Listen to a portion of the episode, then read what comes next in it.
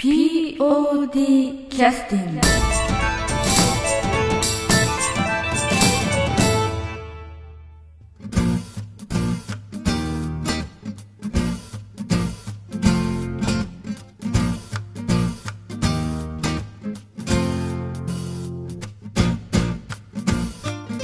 劇団 POD ポッドキャスティングです。この番組は富山県を拠点としたアマチュア劇団である劇団 POD のポッドキャストです。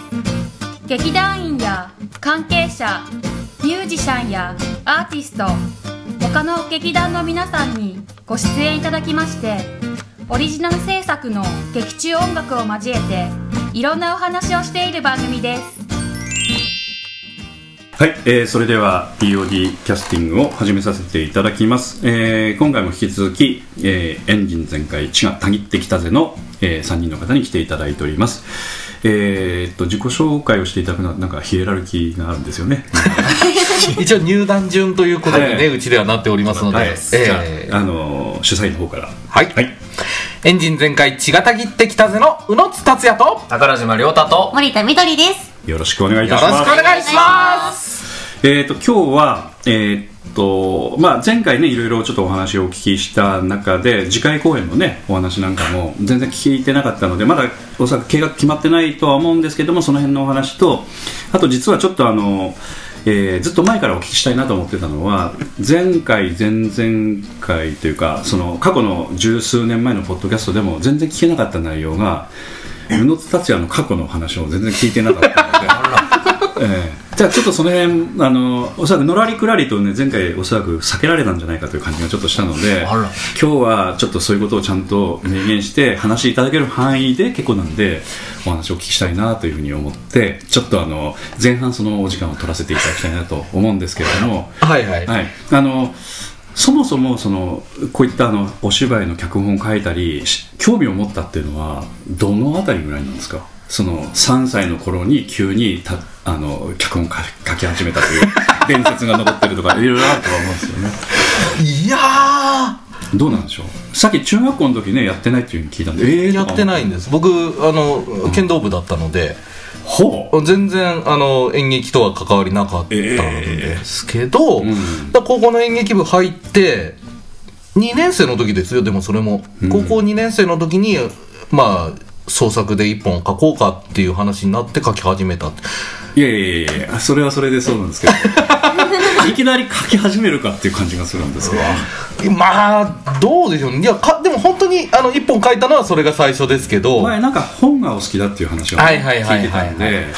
あのー小学生の時とかはもう本当に毎日図書館に通ってたので、うんうんうん。うん帰り道にちょうどあったんですよね。その図書館というか図書室というか。あー。地区センターの図書室みたいなのがあって、はいはいはい。そこ毎日通って。何何読んでらっしゃったんですか？何？もう本当に雑多ですよ。本当にその当時ね小学1年生2年生らしいものも読んでましたし、もっと本当にあの高学年とかになったら三重詩とか、うんうんうんうん。うん。いわゆるちょっともっと小学生が読むにはだいぶ分厚いようなものも、だあそこであの図書室にある範囲で興味のある本は大体読読んだのでそれぐらいの6年生ぐいらいになると、うんということはその間あの読んでる時間っていうのは当然友達と遊んだりも当然しないので、うん。どちらかというとあの孤独な少年だったと。ああまあ 孤独なそうですね、うん。あのだから、あ僕、まあ、町内のねあの友達とかと一緒に帰るわけじゃないですか、はい。で地区センターの2階に運動室みたいなのがあるんですよね。そこで、まあ、ちょっと運動したり卓球したりとかできると、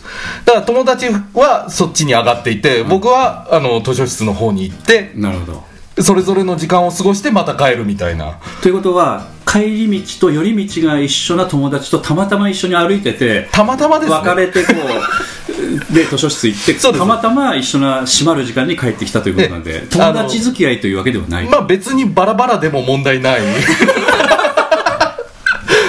僕もだから小学生の時は、まあ、危ないんですけどね。本当はややっちゃいけないんですけども、あの歩き読みしてたんでずっと二宮金次郎さん。まあ言うたらそういう感じで。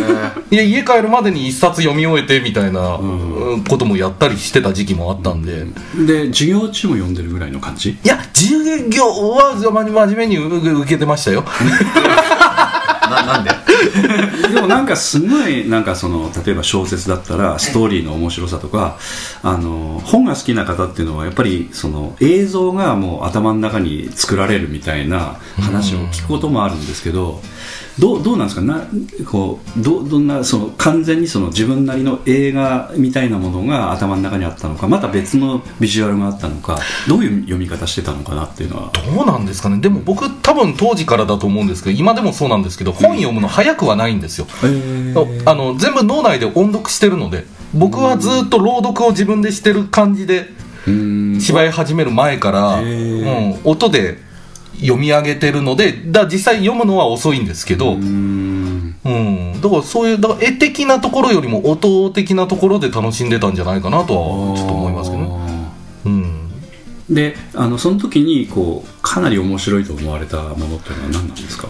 ええ覚えてないけど小学生の時ですからね。読み倒すというかん全てが面白かったみたいな感じだったんですか？それともこいつはつまらんというのはおそらく何かあったような気がするんですまあまあ好みはね当然あるでしょうけれまあ、ども例えばね、映画見るとあのこいつはクソ映画だみたいな、ね、そういうこともやっぱあったりすするじゃないですか好みによってはね、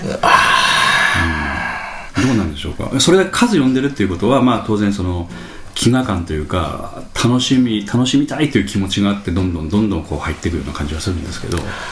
ああなんでしょうね、当時、まあ、シリーズ全巻読んだなって覚えてるのは、うん。もう子供向けだったら「ずっこけ3人組」っていうね、うん。あの那須さんっていう方のシリーズがありますけど、あれは全巻読んでたし当時発刊されてるまでは、うん。あとはもうもうちょっとあれだとまあまあ少年向けですけど江戸川乱歩とかもよく読んでましたね、はいはい少年探偵団シリーズは少なくとも全巻読破したはずですし、うんうんうん。うん、なんだろうな。でも結構学年によっても全然好み変わりますからね。うん。その中で今の宇野津達也を作る基礎になったようななんかこうものっていうのはどんなもんなんですか？全くその時はそういう基礎になったものはなくてその全体のそのなんていうかそういう読書量が今の自分になってるのかその辺はどうなんでしょうかね？いやー、だってその時は自分が書き手になるとか書くことがあると思って読んではいないので、うん。勉強的な意識では読んでないわけですから、はい当然。はい単純に楽しむっていうことですよね。ただその時にヒットしたものとかがおそらく根っこにあるんでしょうけど、うん。この作家にはまったとか。作家にはまったか、最近とかならまだしも、小小学校の時にハマってた人誰か覚えてないな。うんやっぱり印象に残ってない。っていうことですかね。すみませんどうぞどうぞええあのーはい。印象に残ってないというかもう本当に手当たり次第だったので、うん、やっぱりなんかこう文章が読みたいという飢餓感そういう感じでしょうね。なんか文章を読んでそれをこう脳内でこう読み上げるのが楽しいみたいなところの遊びだったんだと思いますけどね、おそらくその頃高島さんが同級生で運動室で遊んでるタイプだったら絶対付き合いしてないですよ。そうでこれだけおかしいもんだってどう思う？おかしいでも、うん。それだけの読書量っていうのはちょっと尋常でないですよね、天才のそれですよ。いえいえ。たたまたまたまたま帰り道いつも寄れる位置にああったからっていうのが。いやいやあったにしてもよらない。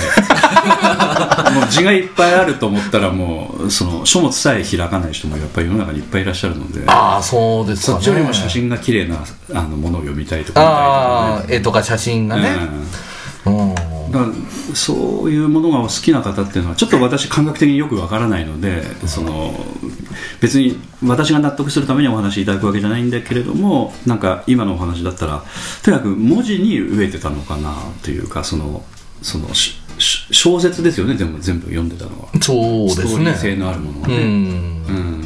で面白くないものもおそらくあったんでしょうけどそれも面白く感じてたのかその文章の表現的におーっというふうに思う、まあ、小学生なりにそういうことを感じてたのか。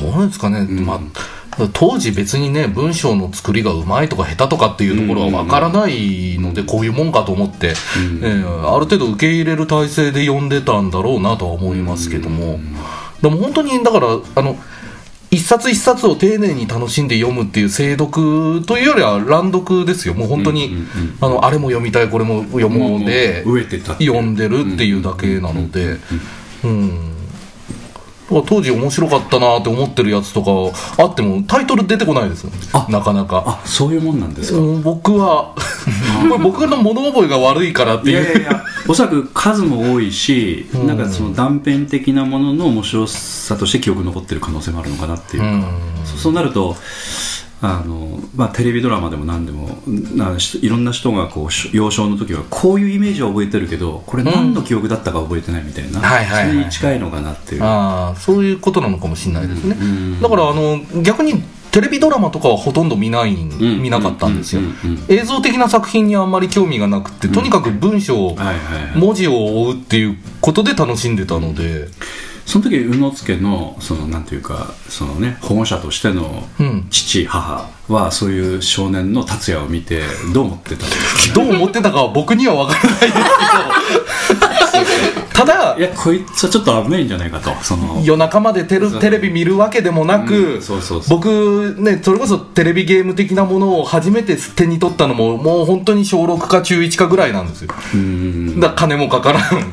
本を与えときゃいいっていう話なんでね。まあ喜んでね呼んでるわけでしょう。から、うん。うんうんうん。それもお金かからない図書館行ってくれるわけですから、うん。よかったっていうことにしときましょうよ いやでも変わった子だなっていうふうな噂は流れてたんじゃないかと思うんですね近所にね。いやちょっとまあ聞いてみないと分かんないけど、ね本人は本人には分からないと思いますけど、まあ、よう、よう、よう本好きねっていう話はね、まあ確かに周りのおばちゃんとかからもね、うん。ね声かけられることはありましたけど、ね、その声の中には称賛もあればちょっと大丈夫かみたいな。今にして思えばね、え。だからやっぱそういうところがまずちょっとあの脚本を書いてる人の中でもやっぱりちょっとキャパとしてその、えーまあその氷山の一角っていうやつでその下にねどっぷりとこうなんかある知識の源みたいなものっていうのはやっぱり読書量にかなりね影響されるところもあってだから本を一つ書くには大体バックボーンは300冊必要だっていう話も聞きますので、うん。えどうなんですかね。うん。まあまあだから文字を読むにせよ書くにせよその読む書くっていうことに抵抗はなかったっていうのは一つあると思いますね、うん。だからこうそのそれこそね高校の演劇部で「野田さん書いてよ」っていう話になった時に別に抵抗はなかった。うん。あじゃあ考えてみようかっていうふうになったのは、そこ変わってますよね、うん。その原点はやっぱり小学校の時からの読書っていうだったのかもしれないですね。活字に親しんでたっていう。うん。それが中学校行ったらどうなったんですか？中学でも本は剣剣道行きましたよね。いやりましたね。そそれは剣道は、うんなぜ選ばれたのかっていうところですよね。あ僕剣道は小学校からやってたんあです。そうなんですか、うんずっとやってて。それは剣道はその家の方からやった方がいいよって言われたのか何あいやそれは単にあの当時の友達がやってんのを見てあ友達いたっていうこと？あ言ってみますね。何を言ってさっきもほら下校の友達もいたし。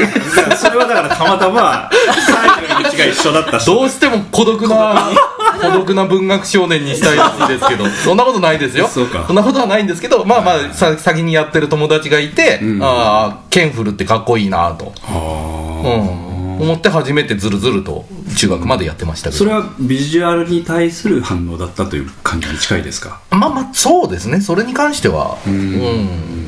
その武士道的なものにこうグッときたとかそういうことでも小学生でね なかなか武士道をええ重んじて剣道を始める方っている少ないんじゃないかなと思いますけども。でもまあ長く続いてたっていうこともね中学校の時も続いてるってことはこう何かあのこう剣道にも何かそのビジュアル以外にも何かこう通じるものがあったというかその何かあったんじゃないかというどうですかね？流れてずるずるとだったんじゃないかなと思いますけどね、えうんで中学の時も出て別に剣道部入らなくてもいいわけじゃないですか。いいわけなんですけど、じゃあ何に入るっていう他の選択肢があったわけじゃないので。読書部作るとかさ。読書部つく まあ分からんですよ。なるほどね。うん文,、まあ、文学部っていうのはねあの文学的なそういったあの作はないか。うんまあ。中学校の時はね。そっか。そうですね。やっぱりこの文学文芸的な作品よりかはエンターテインメント寄りの作品の方が当時からあん。の好みではあったので。うん。そういうのは図書館にもあったということですかね。ああありましたね。まあ少年探偵団のがまだまさにそういう感じでしょうしね、うん。だからうん新旧古典問わず、んまあうん。どっちかっていうとそっち方向のものを読んでたうん。でしょうね。あとはまあ切り口としては SF チックなやつとかいあろいろあったんですけどそういうものはどうだったんですか？SF も読みましたよ。あのグイーンサーガーとか入ったもの。ああグイーンサーガーは僕はちょっと手をつけてはいないんですけど。げ現場対戦とかあと僕だと銀河英雄伝説とかをああー大好きで。田中。田中良樹さんのあれが大好きで今でもたまに読み返しますけどね。あなるほど。全巻持ってて。えーっていうのはありますけどね。何ですか？劇団員に勧めるんですよね。俺めっちゃ森田さんに勧めてここれを読んで俺と語れるようになれって言って言ったことありますけど。うっとうしいですね。途中まで読んでる。森田さんまだ2巻っていう真面目だね。読み始めてはいます。面白くないのに読めないよね こういうとこね宝島さんとは一切こう好みがなかなかね合わない。合合わないんですよね。だからアニメとか漫画でもね、僕は結構こう、熱い少年漫画とかも好きだったりするんですけど、高島さん本当にあの、ロボットアニメとかも全然お嫌いでね、お嫌いというか。なん、なんで戦うのかわからない。この熱量で見れない。な何のためにこの人は戦っているの？っていう。正義のためだよ。ちょうどその頃だと島本さんとか あの辺あたりですかね、漫画家からするとね、うん。どどんどんな漫画なんですか？僕読むのはでも能力系みたいな。えどういうこと？SF チックな手から能力系？手から火が出るみたいな。あ特殊な能力を身につけた人たちのバトルみたいな。でちょっと本人とすればちょっと苦しみ的な？あそうですね。そこで苦しんでいただけると。なるほどね、苦しんでいただけると。なるほど。じゃあまあちょっと合わないかもね。そうなんです。ただあの小学校の時はそういったその SF 的なものの中で今パンとこう出てきましたけど、はいはい。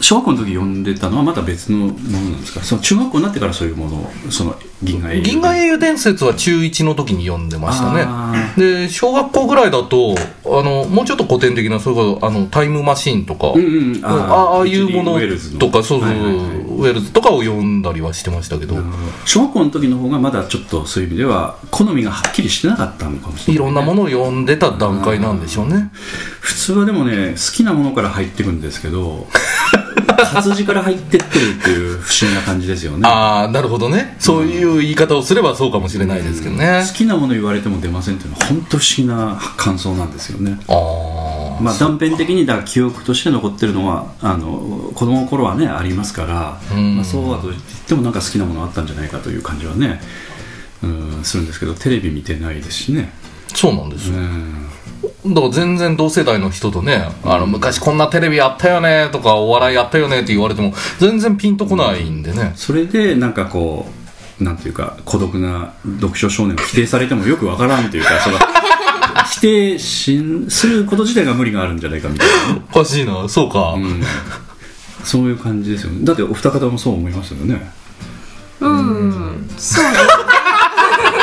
テレビ見ない子は結構変わってると思う。ってますよね。あそう、うん、あの世代で。うん、そんなもんかね、ん。流行りの歌とかもだからあんまりわかんないの。そうなの流行りの歌分かるようになったらまあだから小56ぐらいからはだんだんちょっとチェックはするようになったけど。それは今チェックという言い方したでしょ。あ世の世の中と圧力が出てきたので やっぱこれやっとかないとまずいかっていう世渡り的にね。そうそうそう。それは判断で本当打算的にねやってる。その頃から。その子はやっと出てくれましたね。本当に、ええ。えね。いやでも本当にちょっとそのなんていうか先ほどの話ですけども中学校の時にちょっとやっぱ少しその好みが出てきたというか、うん。うん、まあう小学校の時は片鱗はあったにしてもその SF チックな熱いものとあとはそのつうかコメディ的ななんかその少しこう笑えるみたいなそういったものもでまだ出会ってないんですかその頃っていうのは中学校の時。コメディか。コメディが好きだなっていうのははっきりしたのは、ん。あやっぱ三谷幸喜さんの舞台見てからじゃないかなと思う。ん。で結構高校ぐらいかもしれないですねそういう意味では。なるほど、うん。もう本を書き始めてからっていうやつ書き始めてからだと思う。三谷さんか見たのは書き始めた後ですね。下手したら大学ぐらいかもしれないそういう意味では。おそれまでは、まあ、あのうちの親がね、あの割とコメディ映画とか好きなので、ホームアローンとか何十回見てるんだっていうぐらい好きだったりするので、そういうのは見てましたけど一緒に、まあ泥棒の立場からすると地獄のような映画です。ねえ。今見ると相当残酷なこともしてるなとは思いますけど、でも、そのコメディの原点ですよね。あの、うん。なんかそういうちょっとあのその少しずっこけたりとかするっていうのはね。あとはだから僕が宝島さんと違うのは普通の人が工夫して戦うみたいなのが好きなんですよ。凡人だったりなんか何も別に特殊な能力がある人じゃなくてホームアローンだって少、ただの少年じゃないですか。頭はいいかもしれないけど、だったりとか。あーまあ小学生の頃に読んでたの僕らの7日間戦争って昔の相田治さんのがありましたけど、はいはい。あれもただの少年たちが協力して知恵絞って戦うみたいなああいうのが基本なんですよね宝島さんはもう炎が出せてなんぼみたいなとこが、そん。なやっぱ選ばれし勇者じゃないとっていうところがありますよね。で苦悩になるというかねに人と違うのでね。そうその中で苦しむっていうのが僕の好きなだけで。日向ぼっこしてるのに手から炎を出して。だからその辺がね、ん。だから川島さんの方が、そのね、破綻はしてる普感通の人感のあるお話の方が好きなんじゃないのって思うんですけどね。そうですね。僕は変ですから。まあ宇野さんのさっきの話からちょっと類推すると、まあ、剣道についてはもう単にその惰性でやってたんですかねやっぱり中学の時。まあ、だと思いますよ。そその頃ってのは何かその輝かしい戦績みたいなものってのはまあまあ、一切。ないですよ。僕弱かったですからね。それはあのなんかこう弱い強いっていうのは剣道は何で決まるところがあるんでしょうかね。ん？何で決まる？うん、いや、まあ、うん。例えば動きなのかあるいはその人をぶっ倒してやろうというそういった感覚なのか。なんかおそらく結構人は観察してたと思うので多分ね、僕はあの瞬発力とかあんとにかくぼ僕当時から別に運動は嫌いだったので激しく動いて相手をか乱して一本取るとかそういう感じじゃないんですよ、もう山のように動かずにスーッと立っててそれは言い方ですよね。そうですそうですそうです。あのー中中学の部活でね後輩が入ってきた時も、え僕があまりにも動かずにスッと立ってるもんだから、後輩がビビっちゃって、うん、ビビってるのに対して「ビビんなビビんな怖くねえぞ!」って先輩たちが声かけてたぐらい、うん。まあ風林火山だった山だったんですね。ね。当時はね、動かざる山のごとしというやつですねああとは部活内ではあの僕はねなんか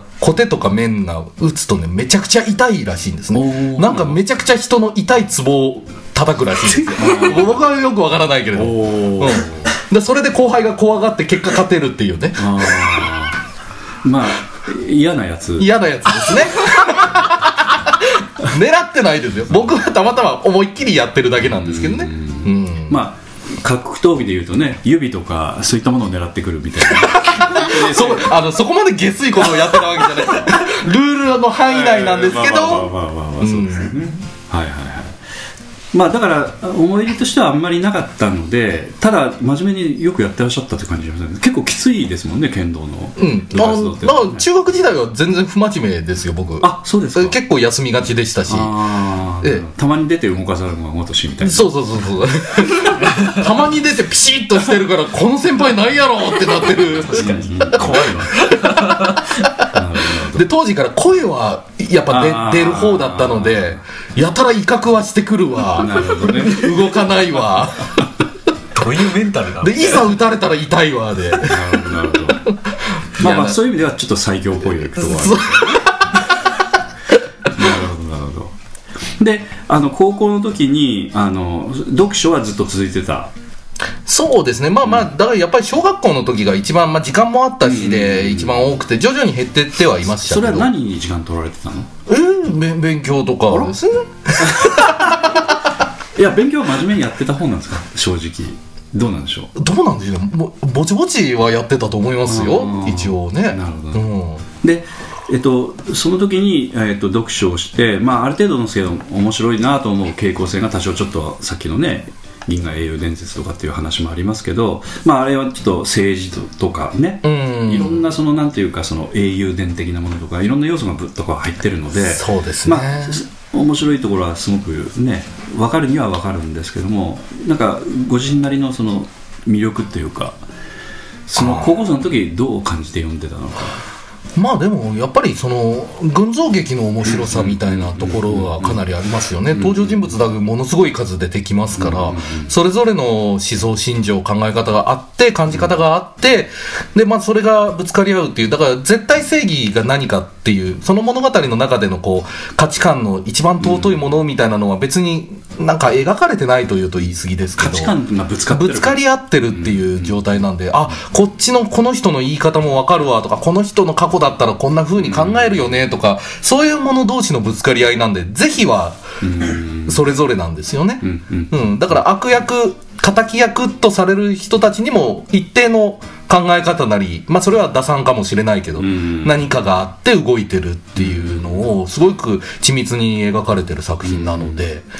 まあ、人の心をこう研究するには非常に面白いというか。うーんか良かったのかもしれないですね、うんうんだからいろいろ好きなキャラクターがいっぱい、ね、出てくるわけなんで、そのキャラクター造形のこう基本としてもあそうか女好きっていうキャラクターが例えばいたとして女好きにもこんなにバリエーションあるんだとか。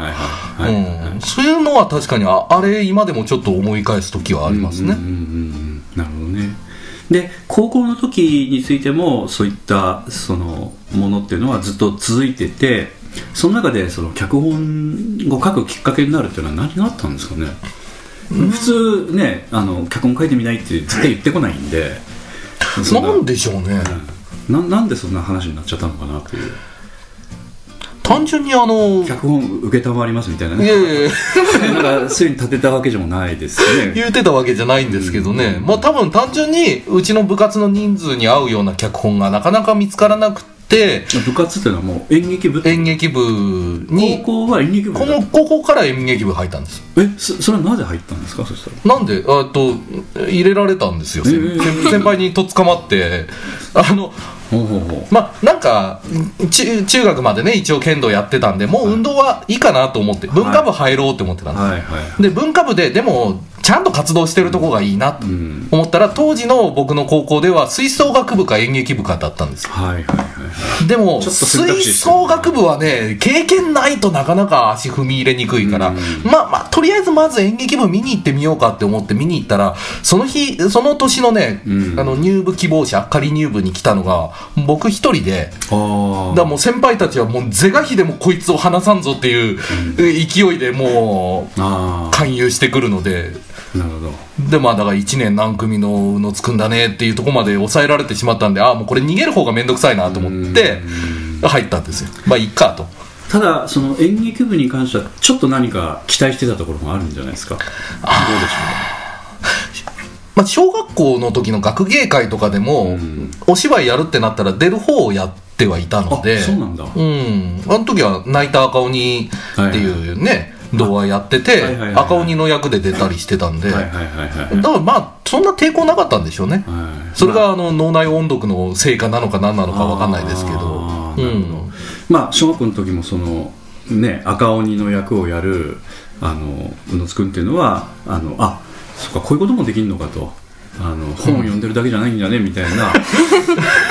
おそらくそういう印象だった可能性はありますよね。そうですね。うん。ええ。なんかそなんかこう外に出るっていうか本読んでる人っていうのはそういうイメージがあんまりなかったりするのでああまあね、うんうん、大きくパフォーマンスをするっていうところとはちょっと違う、うんかけ離れた印象になりがちですからね。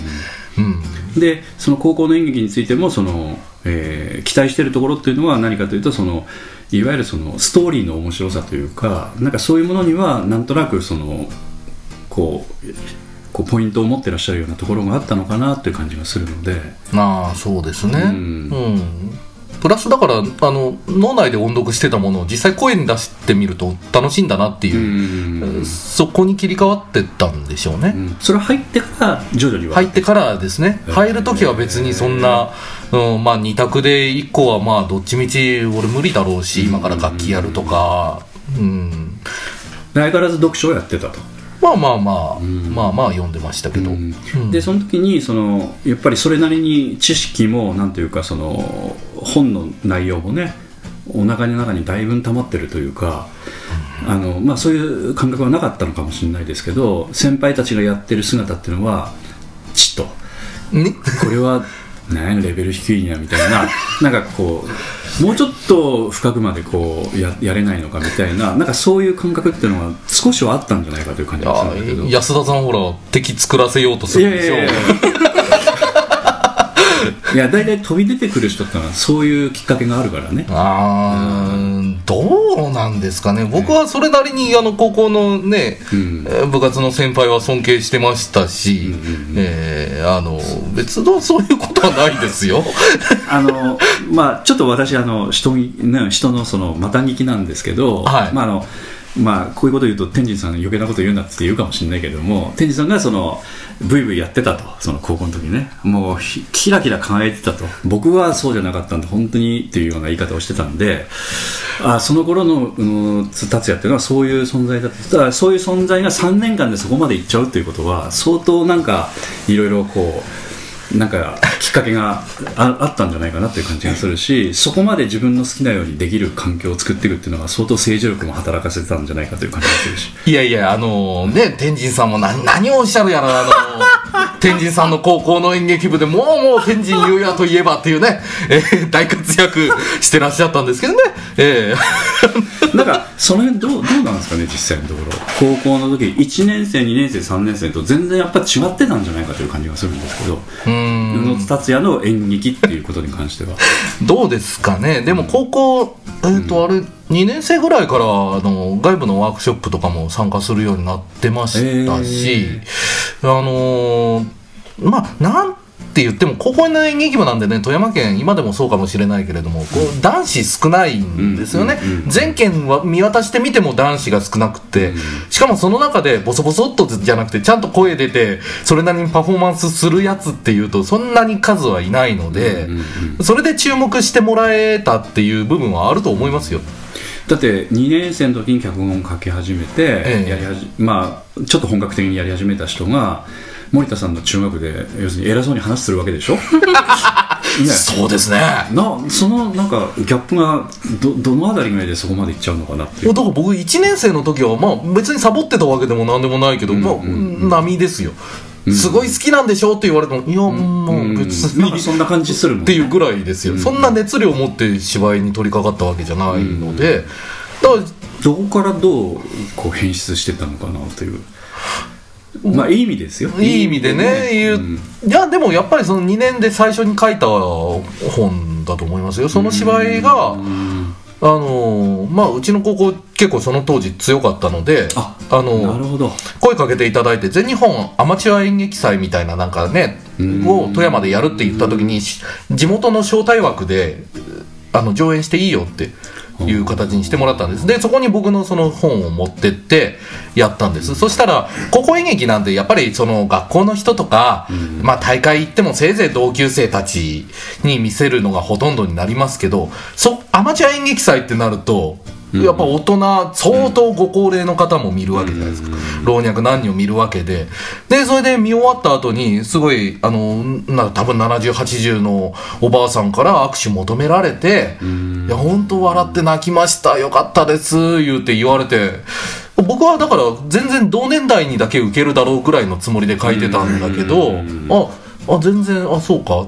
本当お年めした方でも楽しい人は楽しいんだって思ってそれからじゃあどうやったらそういう年代の方から同年代あるいはそれ以下のか人まで幅広く楽しんでもらえるかなっていうことに興味がいきだしたのは多分そこがきっかけですね。ちょうどあの、えー、と昭和から平成に変わるぐらいのタイミング。そんなことない僕いくつやって思ってるんですか？うん。どれぐらいのアマチュア演劇祭ってどれぐらいのタイミングでしたっけ？えっとん？な1900何年とかって覚えてますか？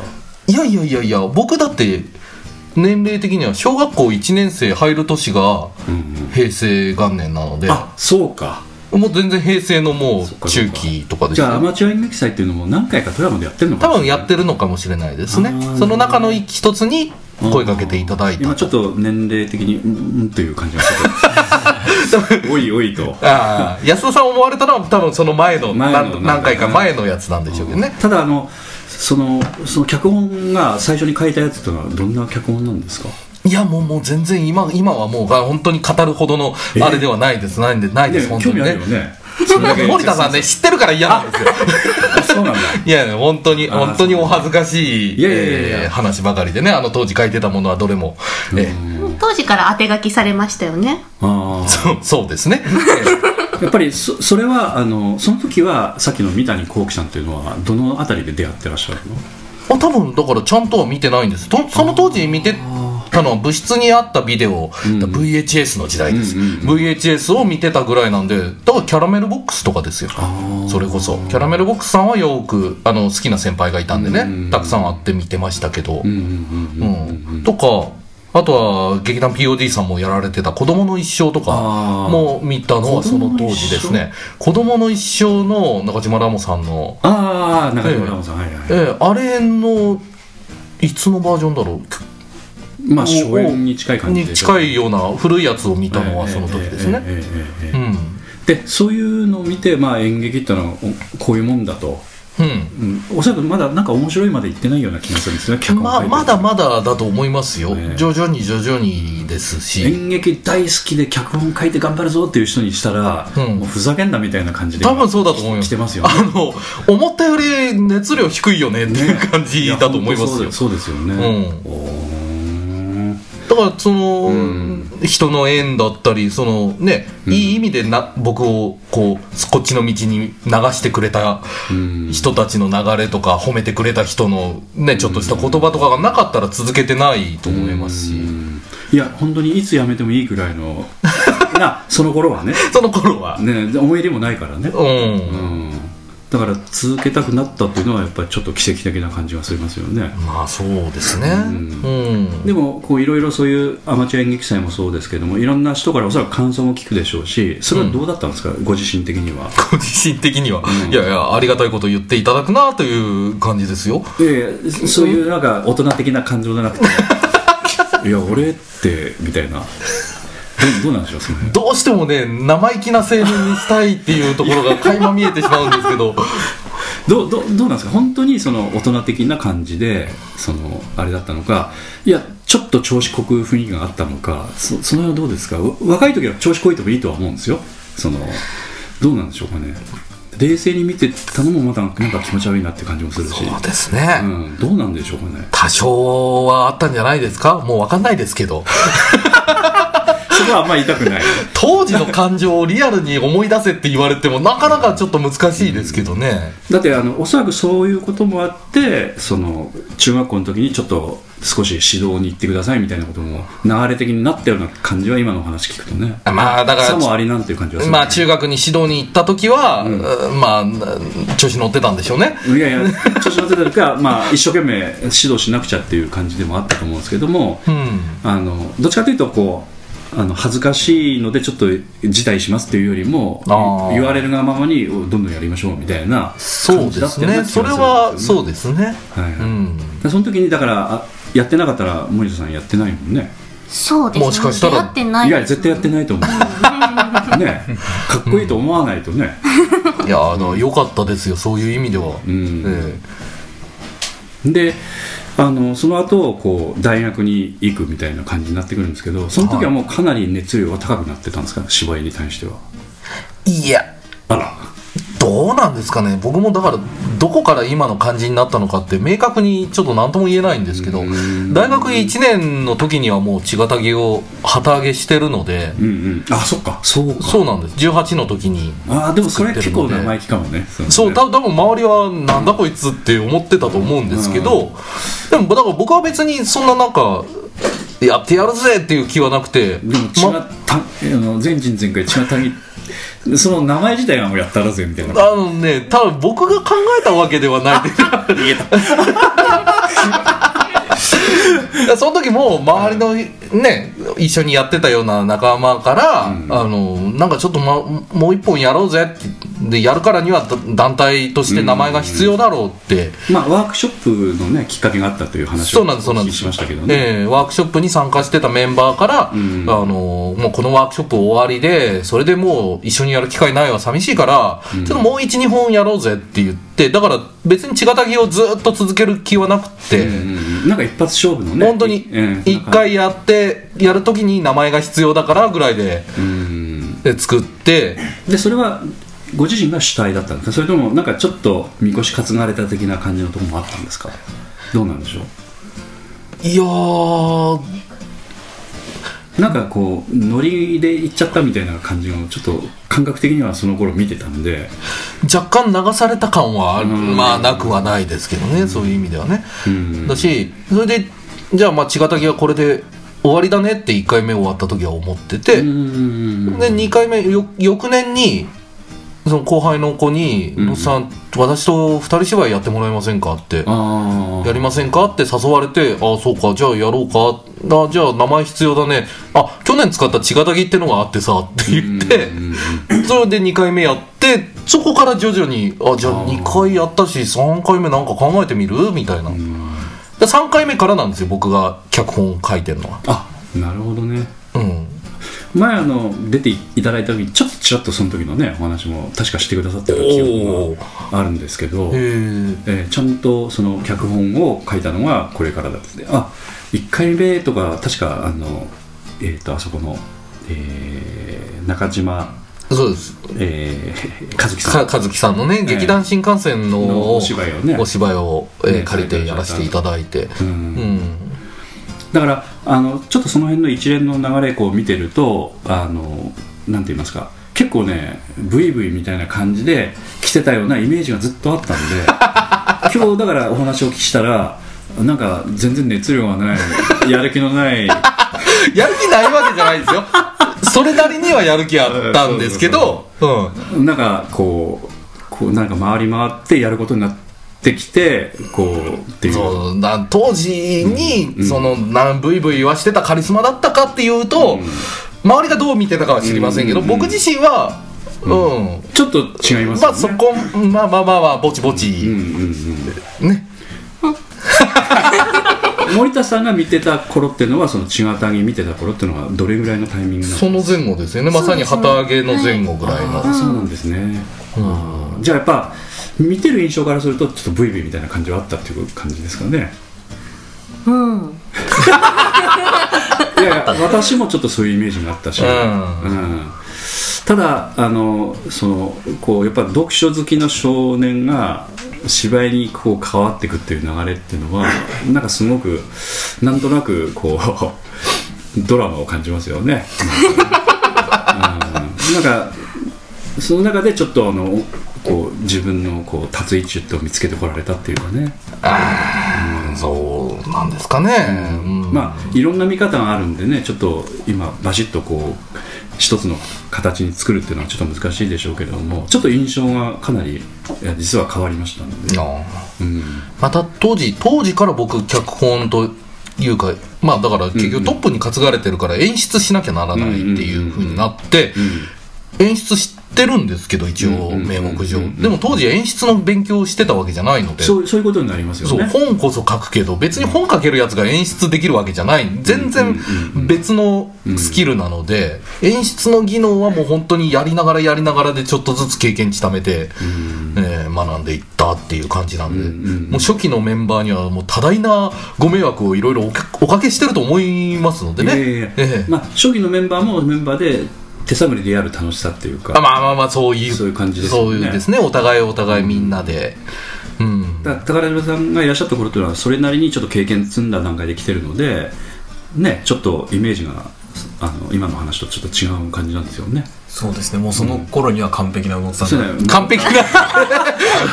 お前お前の判断で俺を完成させるのじゃないよ。まあまあ当時のイメージですまあ当時のね。そうん。丸め込むもううのつっていうのはできてたからね。出来上がってたので、そっか、へえ、いや本当にちょっとあの印象が良くなりました。よかったよかった。本当にあの苦労しながら徐々にですよ。何事も。いや本当そうだ、ええ。そういうところがあると思うんですよね。うん、だからやっぱり本当にあれですよね、POD さんもそうですけど、立ち上げて続けていくっていうことが大大変なんですよ、本当に。大変大変ですよね、うん。まあ私らはまだね若い人が助けてくれるんであれですけどやっぱりいろいろねこう引っ張ってってらっしゃる時期もかなり長かったんでねいや本当大変だったと思いますね。今ね参謀もいろいろできてね。そうですね。やりやすくなってきてらっしゃると思うと思うん。で、はいはい。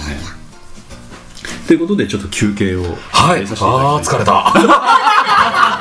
一番い。や聞いたことあった今の話っていうのは。大体聞いてた話。部分的には聞いてるものもあるでしょうし。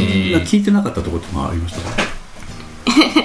一人で帰ってそうそうそう。孤独な。孤独な少年時代。孤独な少年時代は今この場で作られた虚像ですからね。いやどうかな。わかんないですわかんないです それは分からないけど。はい。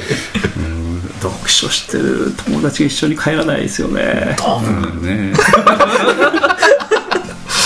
じゃああの森田さんにちょっとじゃあリクエストとしてなんか一曲選んでいただくとするとどれがいいですかね？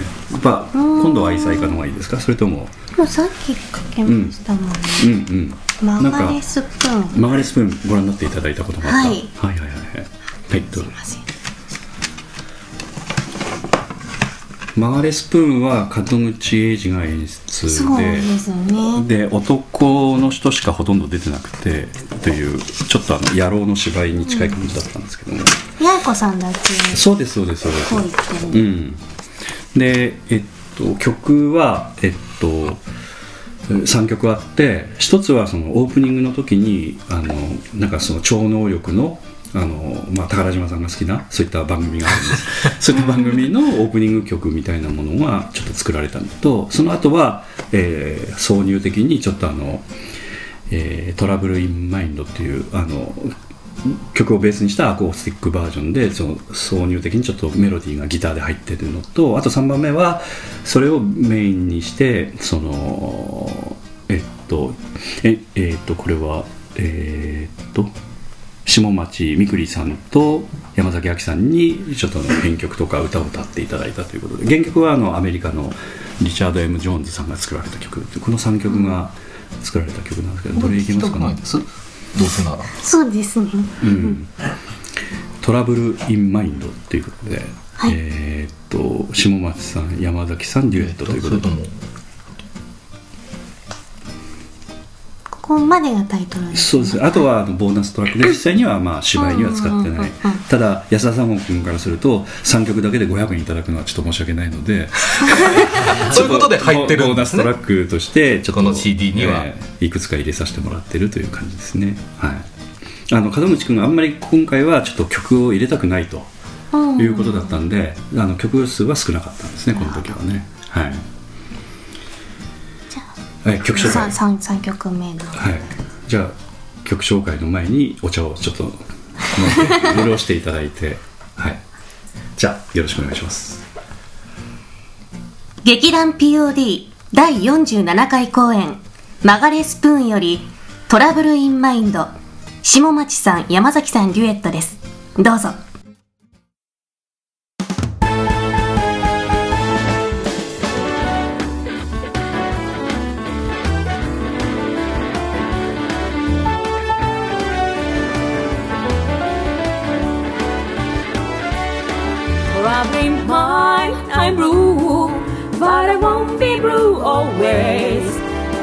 sun's gonna shine right back door someday. Traveling mine, it's true. I have almost lost my mind. Never had so much trouble in my life before. La la la la, la la la la. La la la la la, sta la la. La la la la, la la la la. Do do we do we do we do pa. Traveling mind I rule, but I won't be rule always. Cause the sun's gonna shine right back door someday. I'm gonna lay my head on some lonesome railroad line. Like a 290 trace in my troubled mind.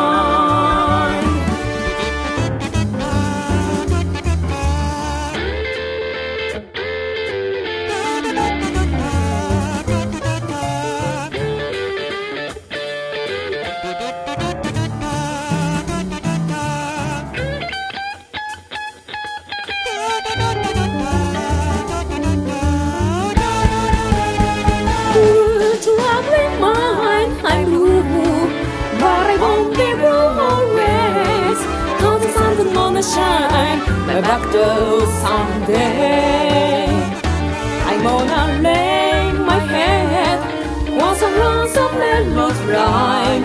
Play the tune 19 it's my troubled mind's gonna shine. My back door someday. It's my trouble.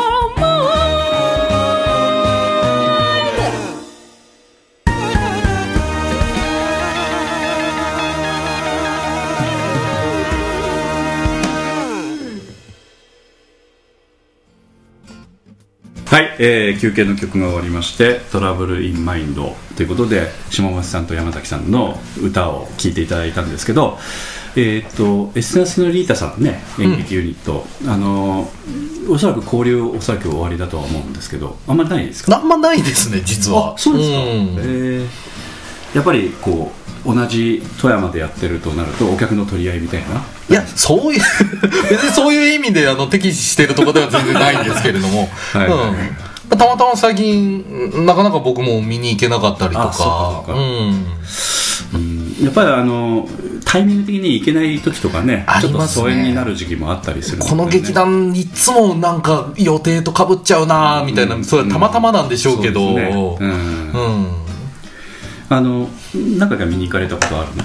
エステラ吉田さんも何回かあるんはいありますか？ですけど、はい。やっぱり最近はタイミング合わなくて、ああそうなんですね。うん行けなかったり。森田さんはやっぱあの立場上行けないという感じ？なんでなんでなんで？あのあ 大丈夫ですか？だ大丈夫です。行か行かれていらっしゃる？えーっと。行ってなかったらちょっとあれですね。そうですね。私はあのーうんうん。見たことないんです。あそうなんだ、はいぜひうん今度ね、見ていただきたいと思そううんですけどね。うん。あのなんかね女性の方だけで結果的にはやってらっしゃるんですけど、男性の方は別に拒否されてらっしゃるわけじゃないんですけど、うん。あのたまたま入られたりししてもちょっとねあのご都合でちょっと出れなかったりみたいなことが過去あったみたいだったんでなんかなんかあの女の園みたいな感じにねなってるところがあってあの以前もちょっとあのポッドキャストに参加いただいてたんですけどやっぱりかしましいというかねこうバーまあまあまあそうでしょうね。女性が集まれば。花がありますね。そうそうそうそう。ねだからまあそそういう場合は私もちょっと冷静さを失ってほとんど公演のねあの引き出しをせずにあのなんか雑談で終わってしまったりとか ご迷惑をおかけしてたこともあったんですけどあのまああの千賀谷さんの方もこれでねあの終わったばっかりなので次の公演をねあのスケジュール決めてやっていくっていう感じなのかどうなのかちょっと分かりませんけれども今げ実情としてはまだ決まってないんですか？それともそろそろこの時期ぐらいにやろうかなみたいなことは考えてらっしゃるところもあるのか？いや、えっ、と、基本的にはまだ決まってはないんですけれども、うーん、大体まあ、あの、秋ぐらいにまたやれたらな、と思っていますしね。2019年の秋。秋。ぐらいに、うん。そこは確実にやろうと、うん。やりたいなと思ってはいます。まあ、それ以外にもなんか宇野さんの方はねなんかいろんなことを仕掛けて例えば、まあ、今回ちょっとあんまり取り上げてないですけれどもあの映画の方とかもしばらくやってらっしゃったり、やっぱ結構時間も取られるでしょうしね。そうですね。結構制作的なものもやってらっしゃったような気がするので いろんな人に根回ししたりとか ものすごい大変だったという感じがするんですまあねそうですね。ただ、じゃあ取りに行くだけで済むわけじゃないのでね。事前の調整だなんだ、資料が必要だ道具が必要だって全部やるとなると、なかなか、ん。えー手間はかかりましたけれども、うん。その時あの、えっと、森田さんもそうですし宝島さんもどんな形で協力してらっしゃったの？森田は主にそのスタッフ側を手伝ってくれて事たという務のおか、手伝いをしてましたああいね、ったせ映像制作の事務っていうのは何をやるんですか？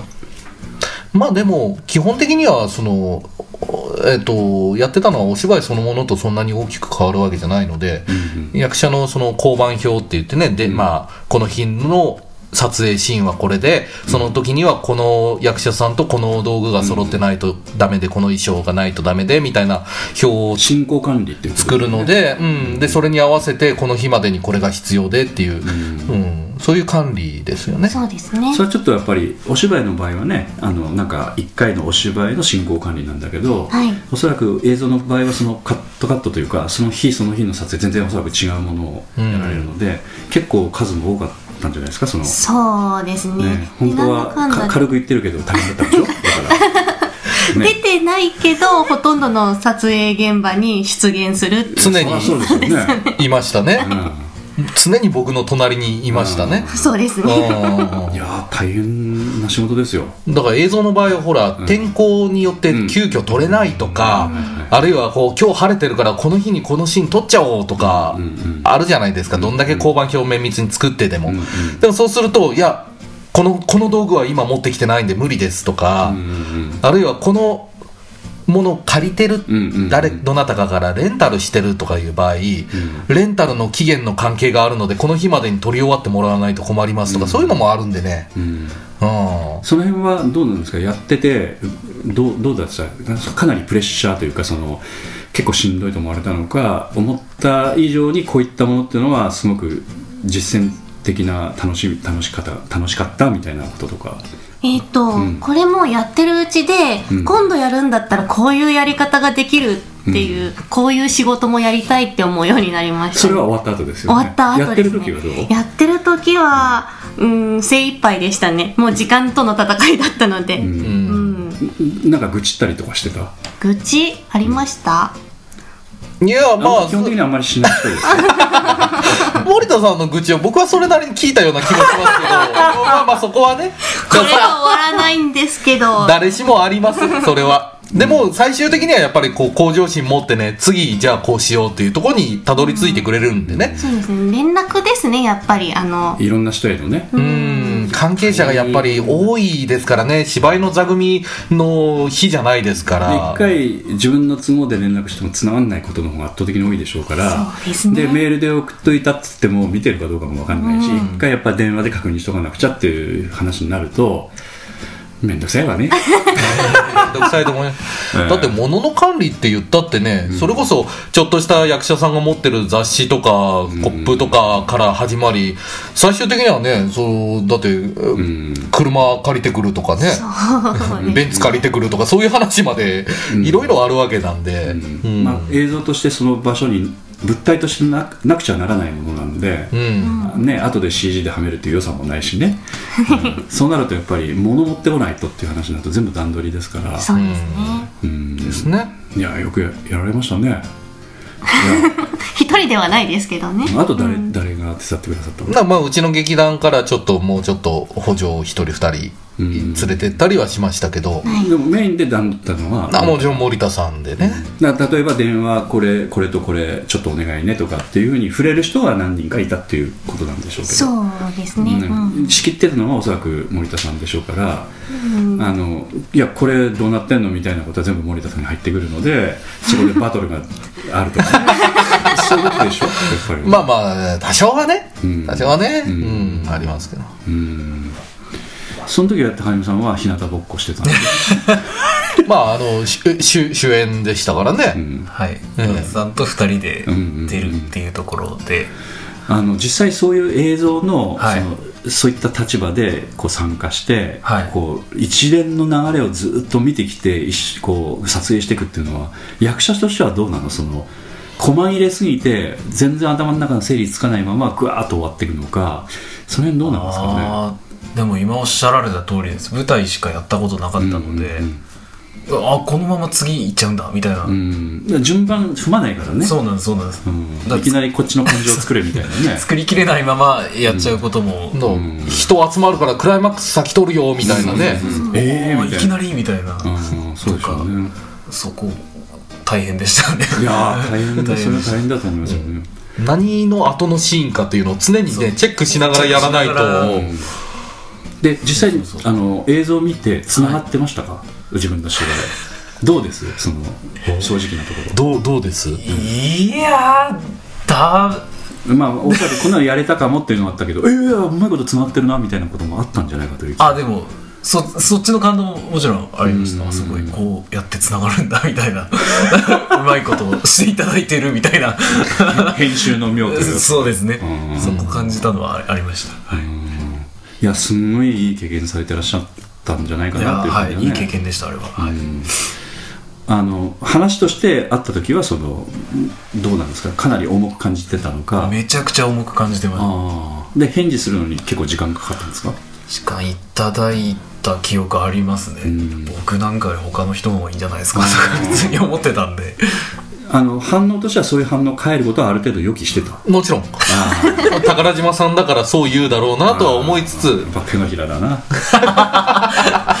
うまいことやられてますね。でも私はあの脚本を読んだ時点で、宇野津さんと宝島くんで再生されました、あはい。あもうそキャスティングされる前に、ううん。んもうこうだろうと。こうだろうなでももちろんあの僕はあくまでも演出的な部分をちょっとお助けしたっていうだけで監督は別にいらっしゃるのでキャスティングの最終決定権は監督にあるんですよ。それはもちろんなんですけどただ僕としては監督あのーこの2役は僕と宝島さん以外でもいいですけど僕と宝島さんだと非常にスムーズに現場回りますよとは言いました。うん。うまくやってきますな それは監督の立場からするとそれ以外だと協力しませんよぐらいのそんなことはない。そういうふうに聞こえますわな。うん。いやいやいやいや。まあでも監督さんもだから結構だからそういうやり取りはすごくこう信頼感を持ってやり取りしてたっていうことでしょ？そうですね。っていうまあ。かそもそもその監督に決まってやり取りしたっていうことも経緯も含めてどうなんでしょう、もともとうちの劇団をねよく見てくださってた方なので。うんあのー県内のその劇団関係の方に声かけてこの人がいいあの人がいいってやるんだったら、ん。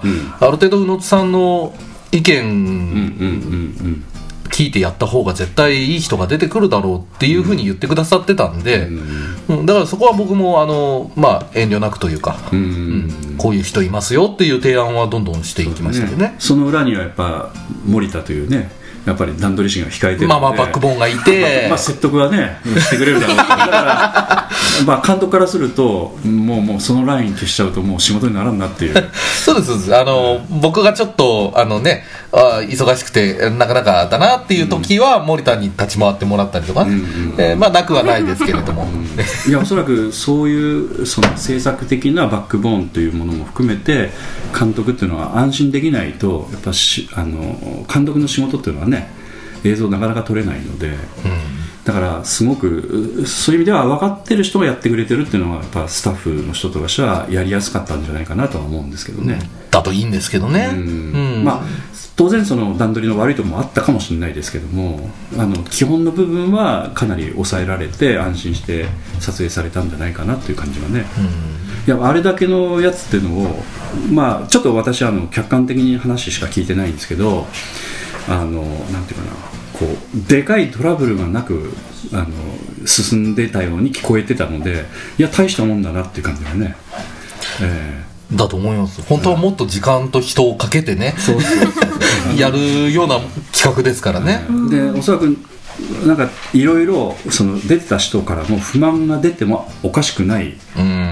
あのおそらくそこまで気が回らないだろうなと思われてもおかしくはないようなだあの現場のあの量もあったような気がするのでそういう意味では出てた人もそんなことはもうほとんど感想としては聞いてないのでいやいやいやしっかりあの礼儀も含めてねちゃんとやってらっしゃったんじゃないかという感じはね。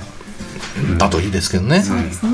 まあだから、まあね、宝島さんも映像の演技初めてだったって言ってたのもありますけど、またちょっとね、まあえまあ、映画というほどのものじゃなくても映像作品でのね、えー挑戦というのも、あの僕らもまた機会いただければね、やっていきたいなと思いますね。やっぱこの機会経験を生かす場が次にないとね、えーいや苦労した腐らせるだけなので。いやいや。まあ、おそらく、まあね、ジェにもかかる話なんでそうなんです。なかなかねやっぱりちょっとあのこれから宇野さんも賞を取られてロビー活動がしやすい立場で ね県からとかねやっぱ予算引っ張ってくるように交渉していただくとか、まあ、状況によっては東とか使ってもらってね、えーやっぱ交渉に行ったりとかしてくださるといいかもしれないですね。そうですね、えーこういう時は年寄り使わないとね、ね、POD さんにも、ね、ご協力いただいてまあ、何お金ができれば、だけ引っ張ったらもう捨てられても結構。いえ。何をおっしゃるやいやだからそういうような絡みもあって次回公演のあの話っていうのもそんなに簡単に決まらないんじゃないかなと思って。例えば POD の場合でしたら、えー、大体定期的にこういうふうにやろうっていうことで次回公演決まる前にできるだけ次の公演も決めて決めてっていうふううん。に段取りを前倒しにやっていくっていうふうに工夫ができるんですけど、まあ、なかなかやれないところもありますけどね、でも千賀谷さんの場合はこう間に余計なものがいっぱい入ってくるのでそのいやいやいや、まあ、単純にね僕が書けるか書けないかっていう問題が大きいですからね。うん、まあ、それはでも書かせるわけでしょ？そのあ森田さんからはだいぶケツも叩かれ、そうですよね。え書かせないとねうんそうなんですね。怠けてる怠けるなと。書いていただかないと講演ができませんからね。そうそう。もう日決めますと。もうこの日まで書いてくれるもう当たり前の話ですよね。え もちろんもちろん。あ当たり前の話なんですけどね、え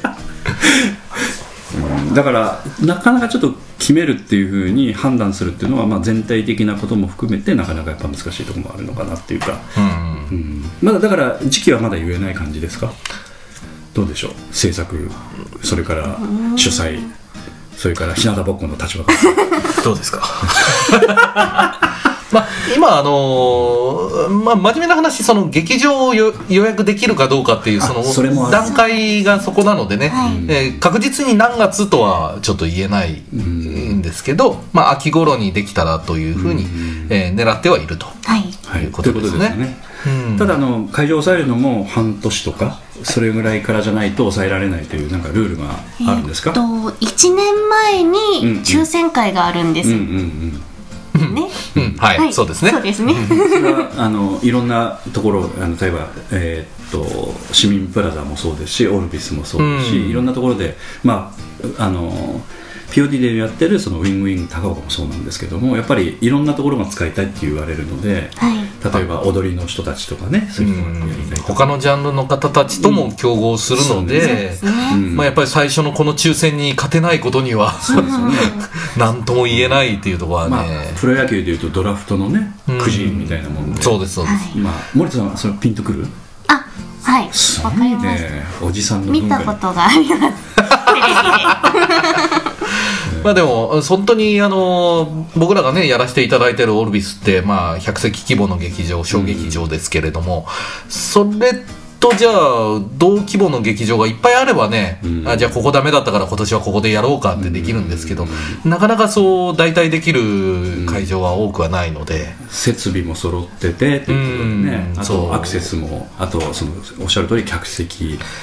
単純に大きさだけの問題ではなく、うんいろんな条件、兼ね備えているってなるとなかなか、でもちょっとちょっともうちょっと大きめのところでやるっていうのも一つのやり方という感じもするんです。がそうなんですけど、いかがでございます？かあのだから今100席規模ですから200席規模があればやろうかなと思うんですけど、うん。もう一段上までいかないとないじゃないですか。3 400席。3400から、ねもうちょっと行くと7800とかっていう話になってしまうので、うんそこまで行くとあの回数を減らして1回にみんな来ていただくみたいなことになると思うんですけどできるだけその数を打つことでいろんなそのその日ダメっていう人もできるだけあこっちの日曜日ならいけるわとか金曜日ならいけるわとか、えーそういう人にも来ていただきたいなって思うとあんまり回数減らしすぎたくないなっていう思いもあるので。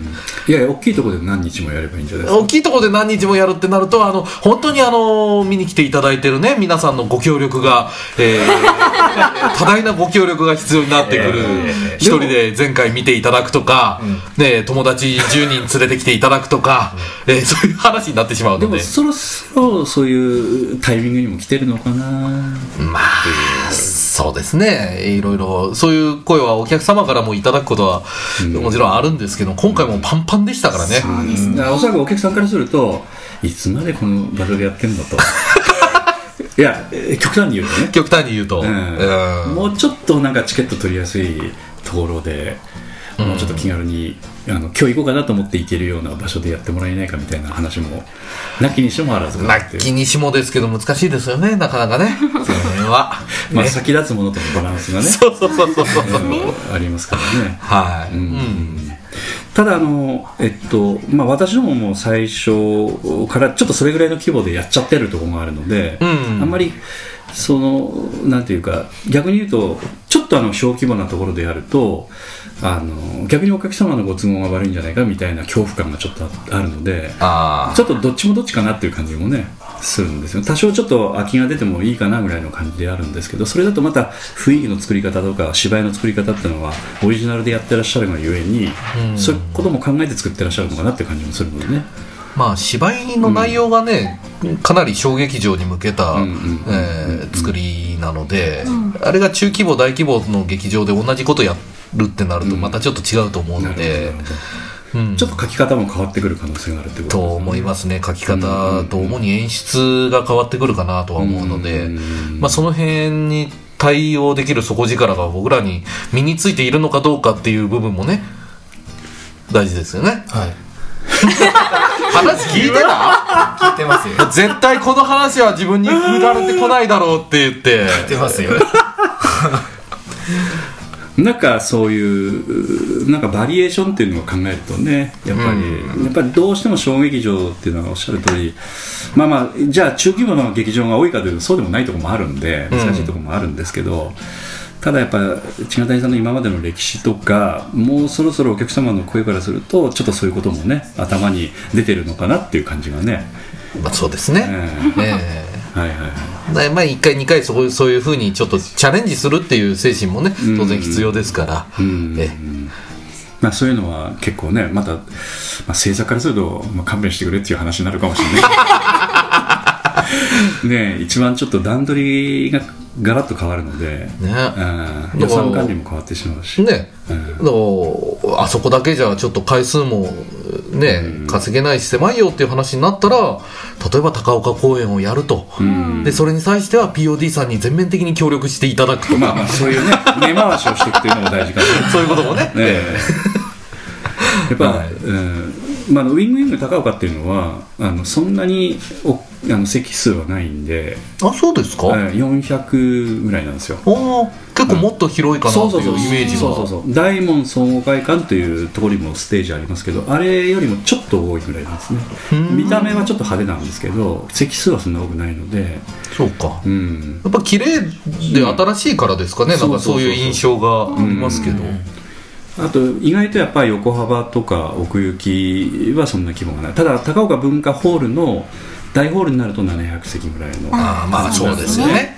うん、あそこで以前に2回ぐらいさせていただいたことがありますけどやっぱりチケット頑張って打ってもまだちょっと隙間があるみたいな怖さはありますよねあそこでやるとね、宝島さんはだからそういううん。ね、はい。数百席規模の劇場ではあんまりやったことがない。やったことないですね。面白いですよ、本当ですか、怖いです。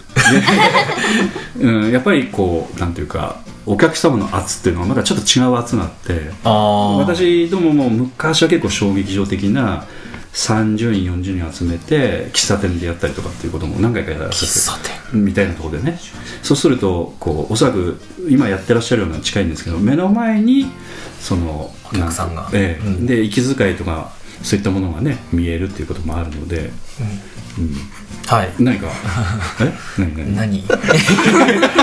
すいませんちょっとあのすいません、いえいアクションでわからなかった本当に宝島さんがねプライベートトークみたいなトーンでもうもうちょっとマイクに乗せていかないと。ちょっとだ。喫茶店って。ウィスパーで喋るもんだから。ごめんなさいごめんなさい。うんまあまあいいですいいです、ここここはそういう場なんで。そういう感じなんです。後でそのコンプレッサーで圧縮しますので。申し訳ございません。あのあそうそう。ラジオっていうのは、そういったあの設備がもう整ってて、はい。ある程度でかい声出しても潰れないように収録してくださるエンジニアの方っていうのがいらっしゃるわけですよね。まあエンジニアというかとリミッターとコンプレッサーかけてやる結局じあのディレクターがずっとうん。スタジオにいて、調整しながら、うん。撮ってくれてるので、うん僕らはそんなにあの変に気にしたりはしないですね、あの普通のそのなんかマイクを置いて単純に今録音この機械でしてるんですけど後で聞くとでっかい音と小さい音がものすごく差があるんですけど、うん。それをこうグッとこう圧縮してやるっていうかでかいちっちゃいのをこう持ち上げてでかいのをこう落とすっていうかそういうのをこう録音の時にラジオ局が自動的にやってくれてるんですね、なるほど。うん、だからすあのすごいあのそういったスタッフの方の力量ってすごいところがあって、はい。でもちゃんとその声を張らないと、ええ。やっぱ後でそのミキサーの方々に迷惑がかかるので、はい。この2人はそのダメ出しとして今ピシッとこう言ってくださってると思なるほど。うのでもうあの忘れてるのかというようなことを。今もう言われてからちょっとは張り気味になってきてるもんね。で宝島さん本当にお芝居もそうなんですけど言われたことはもう実直に必ずやってくれるっていうのがねい。いとこですよ。はいはい。はい。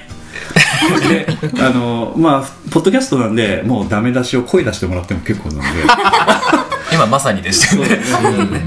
うんまあ、ジェスチャーだけで言われるとちょっとあんまりそういう経験がなかったんで私何で言ったのかな。宝島上げて上げてみたいなね。そうそうそう二人でやってましたけど。申し訳ないです。はい、うんでちょっとあのあの話が戻りますけどそういった大きいような、はい。あの劇場でやるっていうのはそのいろんなその圧が変わってくるところがあって、あのなんかそういうのをぜひね経験ぜひねしていただけるといいかなと思いますし。ね。今後してみたいなとははい。思います,、そうですねね大きいあの劇場での舞台という意味で言うとですね、うんうん実は森田さんあおのオーバードホールでの舞台出演が決まっておりましてですね。それはそれは。ちょっと教えていただいてよろしいですか？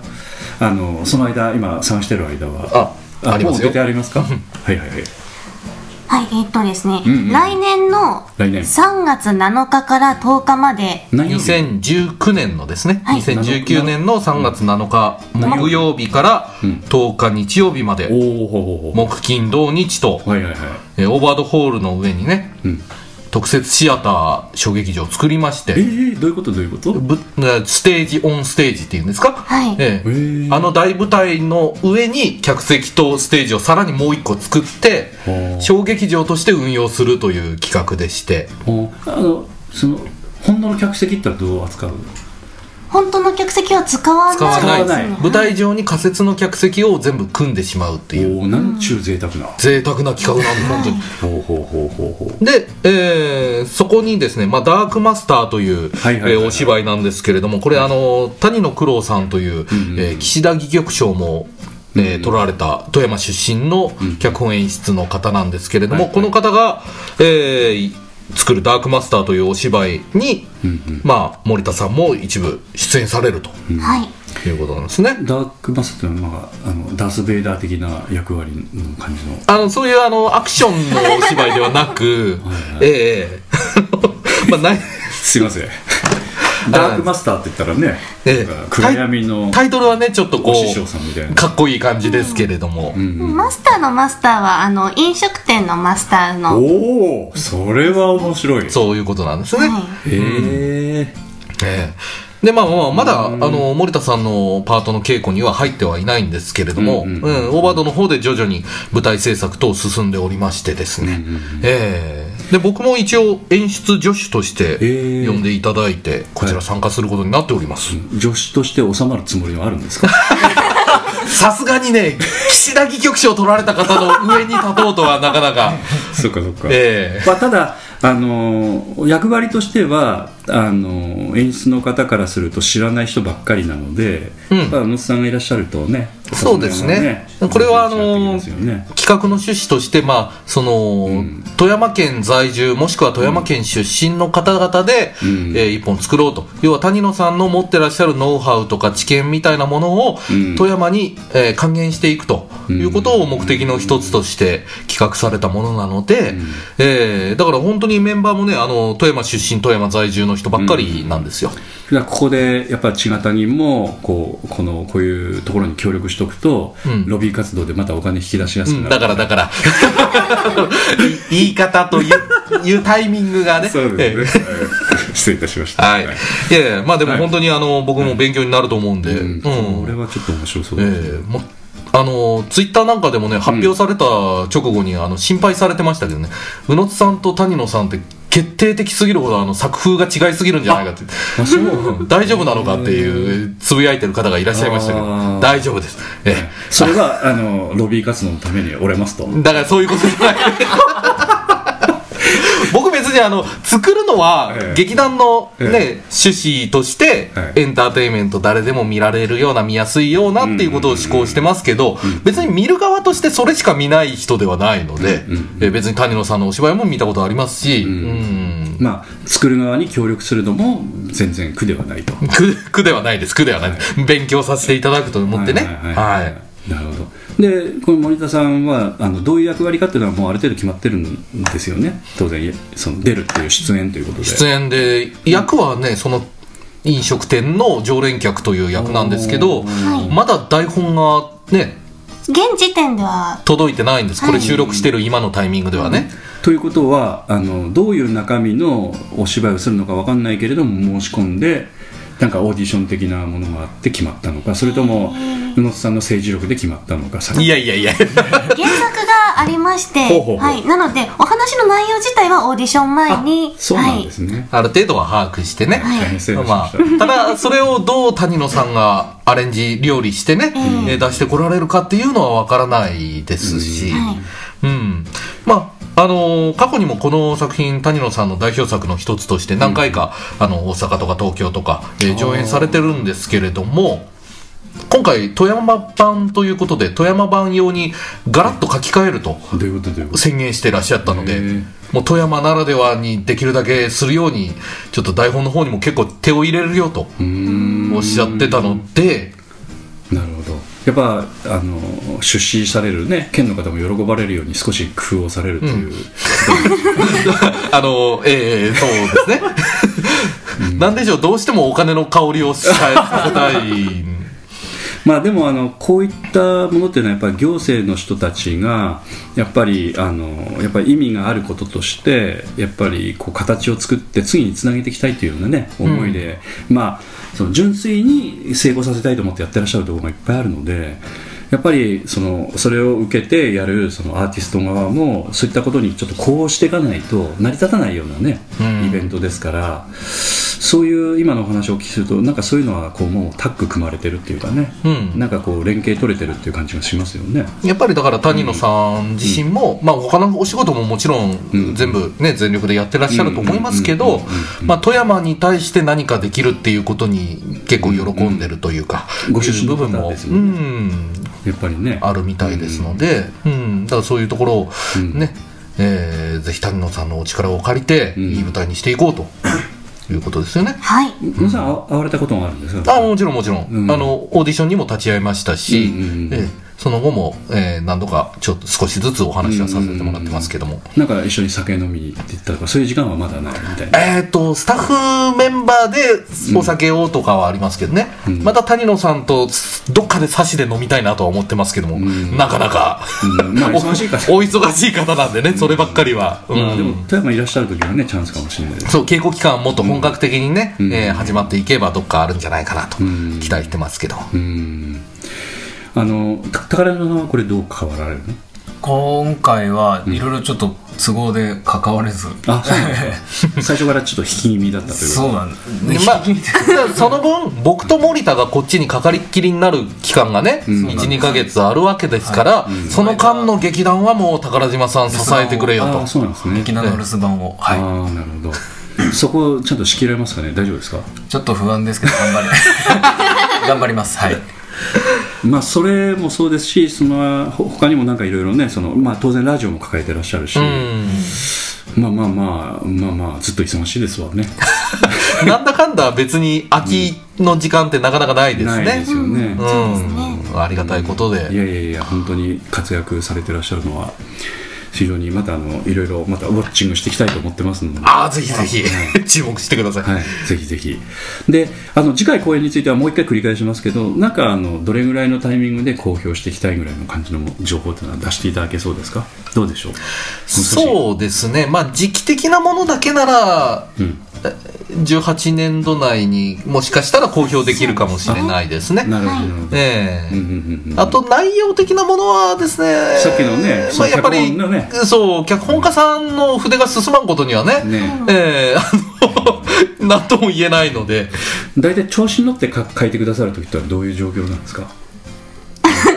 制作からすると。あこういう時は結構調子ここいて書いてるなみたいなものをインプットした後ですかね。影響されますよね。こういうもの書いてみたいなってああそうそう。直接的にそれと似た話にするかどうかは別として、ああこれ面白いねって興奮するような、まあ、ドラマでも映画でも。なんか見た後はやっぱり、うん。えーなんか筆が乗るというか、うやらねばっていう気持ちにはなるんでしょうね。なるほどまあそういうのを意図的にね出すっていうのは難しいもんね制作家でね そうですね。勝手に出会うもんね。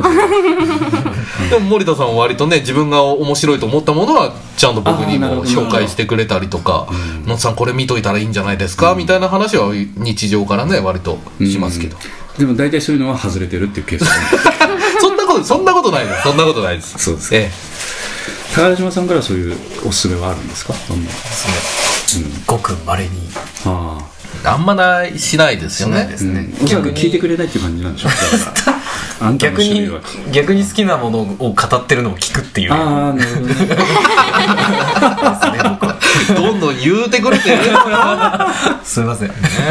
うんあのまたちょっとあのいろいろ内谷さんについてはお忙しいんでねなかなかちょっと時間取っていただくのはあれですけどちょっと間が空きすぎましたんで。ねそうですね、うん。12年は開かないように もうちょっと お邪魔できればなとは思います。やっぱその頃生まれた子がねもう12歳になってそうですよ。小学校卒業しますよ、それぐらい間空いちゃったので本当あのちょっとあのお声かけさせていただく前にあれいつでもだったかなと思ったらちょっと愕然として申し訳なかったなと 僕らもうポッドキャストは呼ばれないもんだと。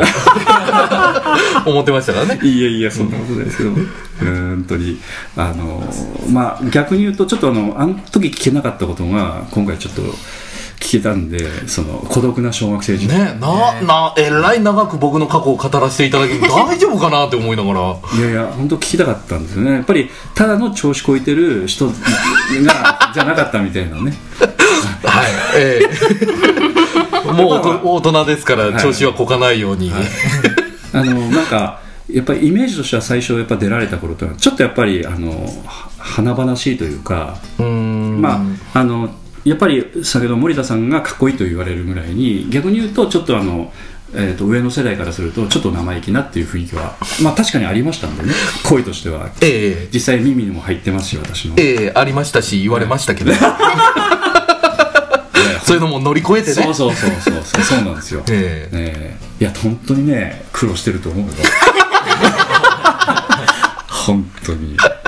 いやいやいやいや。軽いことねいつも言ってるかもしれないけど。まあまあそういうの分かってらっしゃるとは思うんだけど、うん、本当にそういう意味ではちょっといろいろあのそういったことも含めて、えーまたあの裏のお話もね聞かせていただけると本当はね前回公演のねちょっとやらかした話とかねいっぱいちょっとお聞きしたいなというああそういうのもね、そうなんですよね。えー。どうなんですか？今回はあったんですか？まあ一つだけ挙げるとすると何かありましたか？うんだ 誰のやらかしですえかだ 誰でもいいんですけどおそらく高島さんかな？僕は大きくはやらかしてないと思うけどな。そう。どっちかっていうとみたいな。僕はあの、ねまあ、森田さんの役が2役だったんですよね。うん霞っていう役と雪乃っていう役2役があったんですけどもうんうんうんうん僕ね霞さんのシーンで雪乃さんって言っちゃったんですよね。しかもクライマックスのすっごいシーンとしてでいいシーンで雪乃さんって力いっぱい言っちゃったので、ん。あって思って慌ててあのフォローしたっていうのはありましたけども、それはあのやっぱダメージとしてはそのお芝居のダメージとしては結構ペナペナルティーものっていうかどうなんでしょう？ごまかしが効いたの？多分、うん。お客様は気づいてないと思います。おおそう。名前間違えたのに気づかせないっていうね。リカバリーがリカバリーがね。リカバリーあった。それあのーその本来のセリフが「かすみさんあなたの話には雪乃さんの視点が欠けてます」っていうセリフだったんですよ。だから雪乃さんそう。彼女の視点が欠けていますみたいななんかうまいことつないだんですよね。そうそうそうで、誰もね、変な反リアクションしなかった。のが、あーやっぱ分かってるね。いやかなりそれ致命的な。致命的ですよ。うわーって思ったけどみんなが「あお前がなんとかせよ」って誰もフォローに入ってこないので「おここは自分でやったらぞ」言うて。あーでもそれだったら気づかないね、うん。やっぱり詐欺文師章の意味はつながるようにねちゃんと。まあ詐欺師たるゆえんというかね。たるゆえんで詐欺師だったんです最初えええ。あでもそそれは何回公演のやつ？千秋楽です。あそう。千秋楽のクライマックスで。やっちゃったね。もうここまで来たらあとは走り抜けるだけだぐらいのね。そうそうそう。状況で。まあ当然みんなは分かってるんですよね。分かってるんです 全員分かってるはずなのに公演終わっても一言も僕にそういうこと言ってこないえー無事終わったから 問題なく終わったからうん。あえて触れることでもない優しいんだか何なんだかよく分かんないですけど、ね、微妙なとこですようん。あのえっとそのププチ打ち上げというか仮打ち上げの時もその話題は出ず。出た？出た？それは僕から言ったんじゃないですか。ね。誰も言わんので僕が言いますけど。僕から言いますけどうん。千秋楽にありましたよね。って言って。でもみんなからするとやっぱそれちょっと気を使ってるの？それともまあまあよくあることじゃんみたいなぐらいの感じ。どうなの？ちょっと気を使ってあ気げた。を使ったっていうか言われるの嫌だろうなと思って。嫌うだろうなと思って。そういうのは楽しめないタイプなんですか？そのうぬつさんっていうのは。どうなの？なんだろう あんまりこう自分の失敗談とかをお語る方ではないと僕は思ってるんで。ああそうかそうか。じゃあ今日の例えば小学生の時の話も普通はまあ喋らな。いそう孤独な小学生時代は聞いたことがない。だからもう最後にもう一回言ってくれ孤独な小学生ではないって聞いてらっしゃる方そこだけやっぱね じゃないと。やっぱまあこうこうやってね表に出ることをしてるとやっぱ虚像っていうのはついてまとうもんですからもうしょうがないですけどね。はい。おそらくねそんなにあの失敗をこう笑笑いながら話すのが嫌っていうタイプじゃないような気がしますけどますそうですよ。うん。大丈夫ですよな何や言ってたって。打ち上げの場で喋るぐらいは別に何でもないですよ。大丈夫ですよ。そうですうん。ななな。前になんか起こったことある？急にカーンってコップ置いたりとか。しないですか？イメージもいいとこやな。確かに確かに。まあちょっとその辺はね触れ,、はい。触れにくいとこかもね。そうです。うん確かに。森田さんとすればおそらくその辺は分かってるけど自分から言うべき話ではないなということなんでしょうかね他の人が唇を聞いてくれるまで待つみたいな。そういう。私こっそり言いましたね。どこでどこで？どこで？完全にあの単単に二人の時に。今回は大きなエラーなかったねって宇野さんが言ったと後にえでもって言われて。まあ要するに傷口をしに塩を塗るね。グリグリだからミスはあったよエラー。ミスはあったけど、そのミスが大事故にはつなげなかったよっていう。すいませんええでもその傷口あるじゃんっつってこう塩塗からしも混ぜてねいやもちろん反省はしております。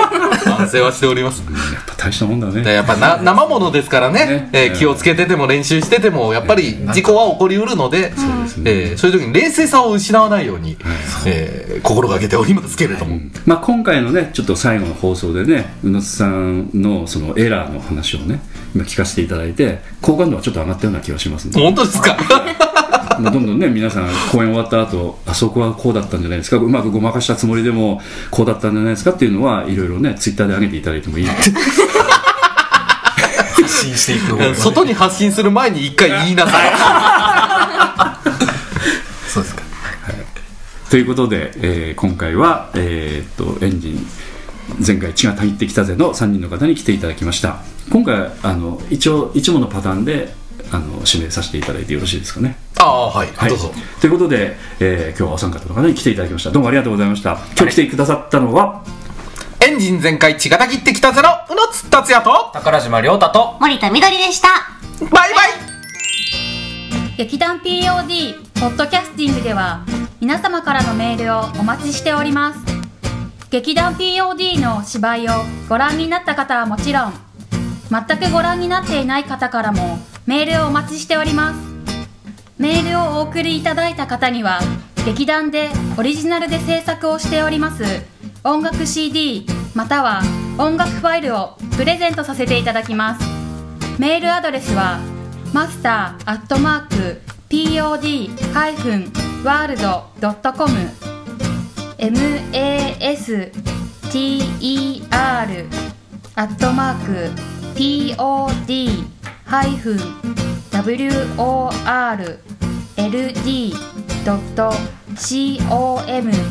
へ直接メールをお送りいただくか劇団 POD のオフィシャルウェブサイトの送信フォームからお送りいただけます。Google などで劇団 POD と検索してください。劇団 POD のオフィシャルページのトップ画面のインターネットラジオのリンクを開いてください。そのポッドキャストのページに番組へのメールはこちらからとリンクが貼ってあります。そちらからお送りください。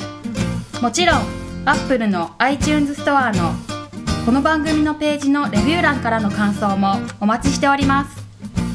またオフィシャルページのトップページに Twitter と Facebook のリンクも貼ってありますので Twitter フォロー Facebook いいねもお待ちしております。それでは次回まで。